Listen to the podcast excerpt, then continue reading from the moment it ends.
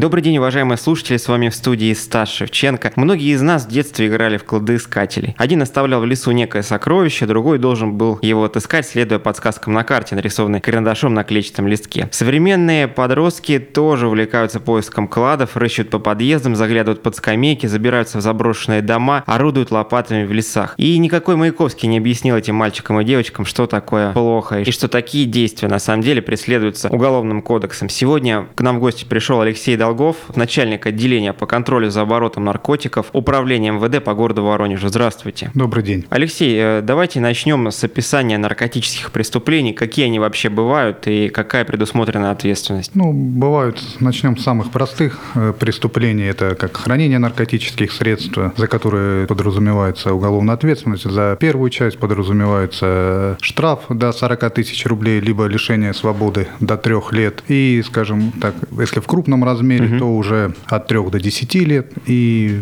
более крупным от 8 до 15 лет. Также уже более, скажем так, серьезные виды правонарушений, преступлений является это сбыт наркотических средств, за которые предусмотрена более тяжкая уголовная ответственность до 20 лет лишения свободы, от 8 до 20 лет. Как доказывается, что то или иное владение наркотиком, да, это либо хранение, либо подготовка к его продаже? При задержании лица, если просто лицо на улице, там, который по своим внешним признакам похож на лицо употребляющее, употребляющий наркотические средства. При его досмотре обна, об, ну, обнаружены наркотики, скажем так, малой дозы, то понятно, что данное, данное наркотическое средство он хранил целью личного потребления. Если же у данных лиц уже изъяты более, скажем так, большой вес, есть специальные приспособления, там весы, грубо говоря, там изоленты, которые они перематывают закладки, зип-локи, в которые расфасовывают, то, соответственно, это уже указывает на то, что данное лицо является закладчиком наркотических средств. Также при осмотре его телефонов или там записной книжки могут быть э, указаны адреса, где он э, разложил данные наркотические средства. И, грубо говоря, по вот этим критериям можно определить банального потребителя от уже закладчика наркотических средств. Прозвучало слово «закладчик», и вот хочется спросить. Очевидно, что сейчас именно этот метод распространения наркотиков э, является наиболее распространенным, но все-таки фиксируются ли в Воронеже факты продажи наркотиков, скажем так, по старинке, при личной встрече? Да, к сожалению, в городе Воронеже продолжаются сбыты не только только путем закладок бесконтактным, там, скажем, с использованием интернет-ресурсов, но и из рук в руки. Но это, как правило, уже такие мелкооптовые сбытчики, но они тоже документируются сотрудниками полиции и привлекаются к уголовной ответственности. Вы упомянули реализацию наркотиков в интернете. Вот э, что можно сказать по этому вопросу? Как э, сотрудники полиции работают в интернете, как осуществляют свой мониторинг за всеми подобными противозаконными действиями? Ну, как бы сказать, методы работы сотрудников полиции полиции по документированию сбытов я раскрывать не буду, но работа в данном направлении ведется регулярно,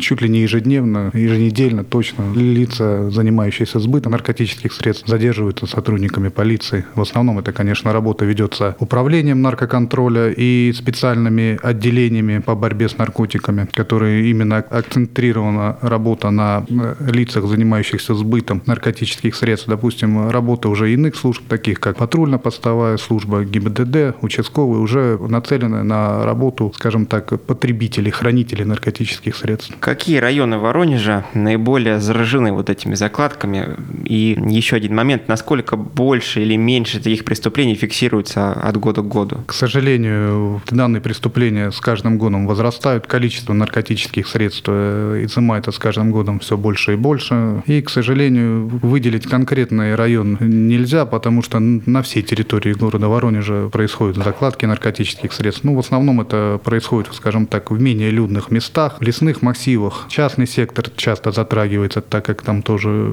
не такое количество людей, как, скажем так, в многоэтажных домах. Про частный сектор сказали. Я в продолжение у вас спрошу. Вот увидели под окном своего дома, кто-то роется, да, наверняка что-то такое противозаконное ищет. Какие должны быть действия в этом случае? Действия это, конечно же, незамедлительно сообщить в ближайший отдел полиции, в дежурную часть, позвонить по телефону, сказать, что вот по такому-то адресу лицо что-то ищет, возможно, ну, похоже, что на наркотики, описать его, постараться запомнить, куда он пойдет, в какую сторону, рассказать сотрудникам полиции, чтобы они уже приняли меры по его задержанию. И если это действительно так, то в дальнейшем привлечением его к уголовной ответственности. На фото-видео нужно фиксировать, если увидел такого человека? Конечно, сейчас 21 э, век, э, наши гаджеты, телефоны позволяют э, делать довольно-таки неплохие снимки, и это даже, скажем, желательно дело фиксировать. Время от времени к нам в редакцию обращаются люди, которые просто устали от того, что регулярно, постоянно к ним приходят под окна искатели закладок и уже э, разрушают скамейки, э, разрушают какие-то полисадники. Вот из вашего опыта, как э, выстроить оборону таких субъектов? Может быть, какие-то объявления можно развесить? Может быть, э, системы видеонаблюдения люди крепят? Расскажите вот об этом. Наиболее эффективным будет это, конечно же, видеонаблюдение, потому что люди, осуществляющие закладки наркотических средств, как бы боятся, что их лица попадут на видеокамеру. Поэтому как бы такие места будут наиболее безопасны. Закладчики, кто они вообще? Это в основном молодые люди или люди старшего возраста. Это люди достаточно маргинального вида, которого можно сразу опознать, да, что у этого человека не совсем все в порядке с деньгами. Или же наоборот, это люди, которые выглядят хорошо. Кем они работают в обычной жизни, работают ли вообще? Давайте составим портрет закладчика. Большое количество людей, это, которые осуществляют э, закладки наркотических средств, это является все-таки молодое поколение в возрасте там, от 18 до 30 лет. Некоторые обучающиеся в учебных заведениях, как высших, так и в средних, чтобы найти себе дополнительный заработок, э, устраиваются закладчиками, причем потому что платят довольно-таки неплохо за закладки наркотических средств. Обстановка в стране сейчас не очень социально хорошая, поэтому молодежь подвержена влиянию со стороны диспетчеров, которые подбирают закладчиков, предлагают довольно-таки хорошие суммы за проделанную работу. И как бы вот люди из данной категории попадают под влияние и, к сожалению, потом уже привлекаются к уголовной ответственности. Ну, в первую очередь они думают о заработанных деньгах в этом возрасте как бы. Тут в любом случае нужно помнить именно об ответственности, да, несмотря на то, какие бы суммы не платили, ответственность за наркотические преступления, как вы уже сказали, она настолько серьезная, да, что где-то она превосходит там ответственность за э, преступление, скажем так. Э. Да, совершенно верно. В любом случае, сколько веревочки не весит, придет конец, в любом случае данные лица будут задокументированы и рано или поздно будут привлечены к уголовной ответственности. Есть такое мнение, что, в принципе, закладчики редко работают там дольше двух месяцев, их обязательно уже задерживают, в том числе и потому, что работодатели там заинтересованы слить о них информацию, там, чтобы лишний раз не платить. Вот что по этому поводу можно сказать? Ну, как правило, так оно и есть, но тут не работодатели заинтересованы, а тут заслуга правоохранительных органов, которые занимаются документированием, и за вот, скажем так, за столь короткий период времени удается путем анализа, проведения оперативно-розыскных мероприятий установить и задокументировать факты сбыта и в дальнейшем уже задержать данных лиц. Как бы категория закладчиков больше всех их задерживают и привлекают к уголовной ответственности. Добраться до верхнего звена – это уже более сложная работа и задача, и ну, очень тяжело это доказать причастность, так как данный человек уже наркотики в руки не берет, он осуществляет только организаторские действия. Ну, это очень такой долгий и сложный процесс. И, как правило, даже выходит уже за территориальные органы. Это, это грубо говоря, закладчики являются, осуществляют закладки на территории Воронежа, а диспетчер может проживать уже в другом там региональном субъекте, скажем так, той же Москве. Алексей Долгов, начальник отделения по контролю за оборотом наркотиков Управления МВД по Воронежу сегодня у нас в гостях. Как вы уже поняли, обсуждаем э, тему наркотиков в Воронеже, насколько они распространены, как с ними бороться. Продолжим разговор через пару минут.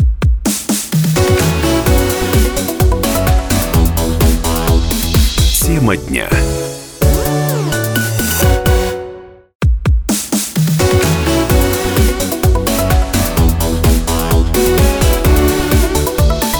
Тема дня.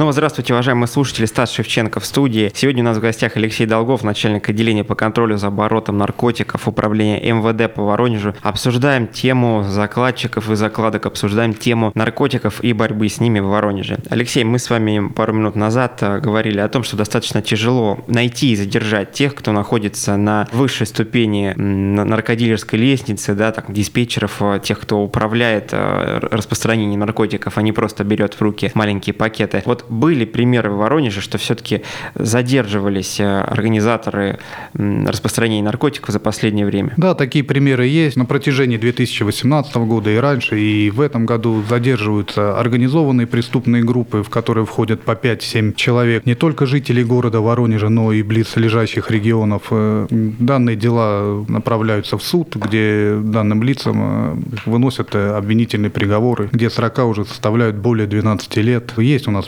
положительная тенденция в этом направлении, работаем, и с каждым годом качество улучшается, Вот последний какой-нибудь случай, как, э, когда можно, можно составить, опять же, портрет вот этого человека, который наверху. То есть это человек старшего возраста уже а, с какими-то особыми криминальными связями. Или все-таки это молодой человек, который непостижимым образом смог наладить противозаконный бизнес. Конкретный пример с возрастом, там, с полом, может быть, с какими-то характеристиками задержанного. Ну, как правило, это да, уже лица, кому за 30 лет, которые хорошо владеют компьютерами, телефонами, вот это вот, э, интернет-ресурсами пользуются. Документируются данные люди, все привлекаются. Мы сейчас говорим о распространении наркотиков, но все-таки они откуда-то берутся. Есть ли у нас в регионе, фиксировались ли факты именно производства наркотиков, или же у нас все привозное? Ну, сейчас, как правило, у нас э, синтетические наркотики, их привозят из других регионов, это из Москвы, там, из Ростова. Такие наркотики, как, э, скажем так, растительного происхождения, марихуана, произрастают потом и на территории, скажем так, Воронежской области, и в дальнейшем из них изготавливают наркотические средства марихуана, и данные люди тоже задерживаются. Непосредственно в Воронеже, где-нибудь в частном секторе, встречали такие плантации противозаконные?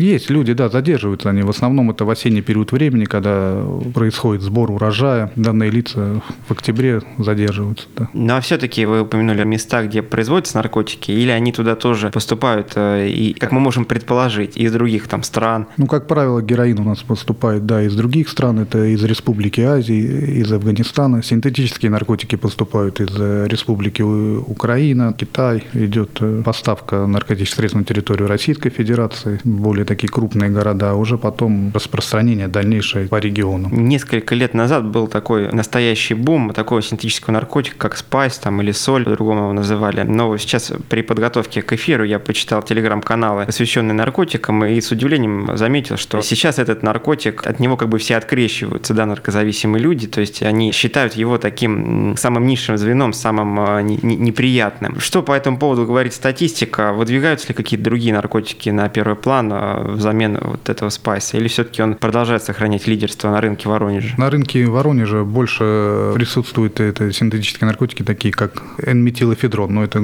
та же соль. Спайс уже отходит да, на второй план, уже не так часто используется потребителями. Но все-таки растения или синтетика? Чего больше? На данный момент, конечно, синтетика. А, уже выяснили, что делать, если а, заметил человека, который очень похож на закладчика или потребителя наркотиков. А что делать, если ты увидел человека, который просто распространяет рекламу, да, он рисует на стене интернет-адрес а, магазина наркотиков. В этом случае расскажите о его ответственности и о том, что может сделать простой человек. Ну, простой человек опять может обратиться в полицию за данные, скажем так, за рекламу, пропаганду наркотических средств у нас существует административное правонарушение, это статья 13.6. То есть это не 13. просто хулиганство, это отдельное преступление, да? Это административное правонарушение, угу. которое предусматривает штраф в размере от 4 до 5 тысяч рублей, либо административный арест до 15 суток. Поэтому как бы с этим э, злом надо бороться, можно бороться. Ну, это опять надо делать не своими силами, а сообщать об этом участковому полномоченным,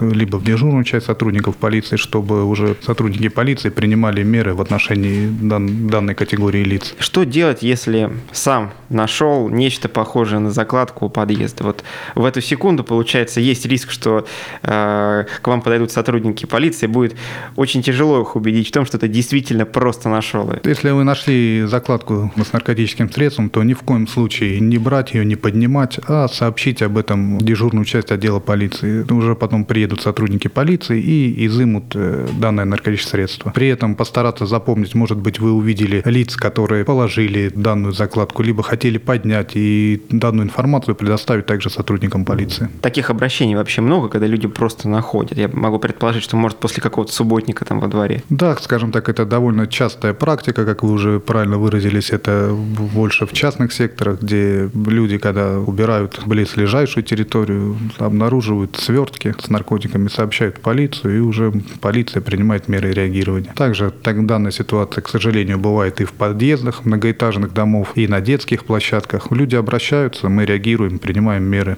Как много наркотических преступлений совершают именно несовершеннолетние? Насколько вот эта вся тема распространена в учебных заведениях? Ну, несовершеннолетние не так часто совершают преступления, но... Вот примерно, если отрезать от общего пирога кусок, это сколько процентов? Очень маленький процент. Потребителей наркотиков растет с каждым годом, к сожалению, среди молодежи, среди детей. Тоже боремся с этой ситуацией, но тут нужна уже помощь, скажем, родителей, на то же медосвидетельствование сводить. Несовершеннолетние имеют право отказываться, и они этим правом пользуются. Поэтому выявить на ранней стадии потребителей на наркотических средств мы, к сожалению, не можем. В какой ситуации родителям стоит насторожиться? То есть что, что обратить на себя внимание, если там твой сын или дочь связан с наркотиками? Ну, это если из дома начали пропадать э, какие-то скажем так, ценные вещи, стали они больше тратить денег непонятно куда, поведение изменилось. В данном случае уже стоит родителям насторожиться, что что-то с ребенком уже не так. Вот эти самые популярные наркотики, которые вы перечислили, да, популярные, конечно, говорю в кавычках, все это незаконно. Какие физические изменения они вносят во внешность человека? То есть, опять же, мы говорим о родителе, увидел сына, у него, например, дергается глаз, да, я условно говорю. Вот, то есть, какие такие признаки есть, что э, человек недавно употребил наркотики? Ну, это заторможенное заторможенная реакция, это суженные зрачки или наоборот неестественно расширенные зрачки. Человек, который потребил наркотики, его в принципе видно. Покраснение каких-то кожных покровов, походка там шаткая. На эти мелочи стоит обращать внимание. Допустим, ребенок стал подолгу задерживаться после школы, после института. То есть вы, вы говорите о том, что в принципе от алкогольного опьянения такое опьянение наркотическое отличить достаточно легко? Ну, конечно, от алкогольного опьянения, соответственно, будет э, запах изо рта, от, от наркотического опьянения не будет. Правила досмотра. Что по закону э, сотрудник полиции может потребовать от человека, который, как ему показалось, выглядит довольно подозрительно с точки зрения как раз наркотических преступлений? Если у сотрудника полиции есть основания полагать, что данный гражданин находится в состоянии наркотического опьянения, либо может хранить при себе наркотические средства, он может доставить его в отдел полиции, провести досмотр, соответственно, все это изымается, изымаются телефоны, чтобы проверить на причастность э, к наркотическим средствам. И также, если есть подозрение в том, что данное лицо потребило наркотики, он имеет право его свозить на медицинское свидетельствование.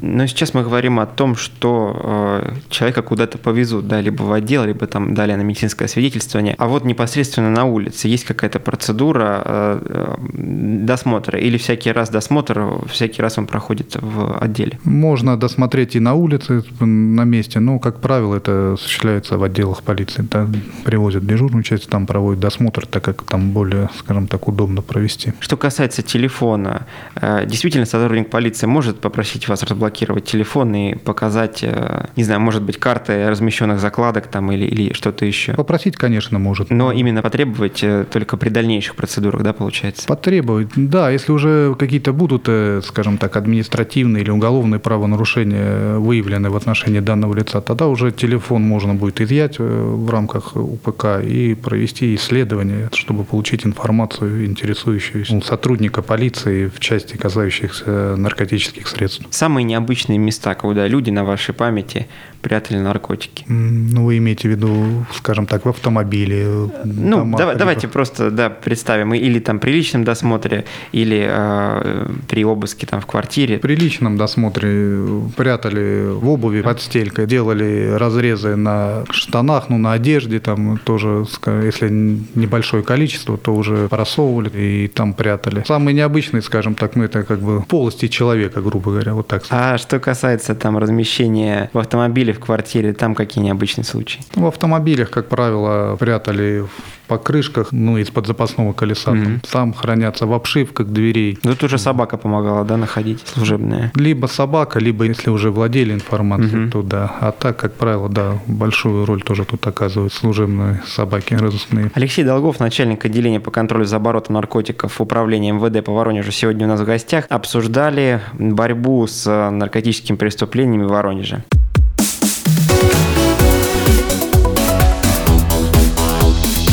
Тема дня.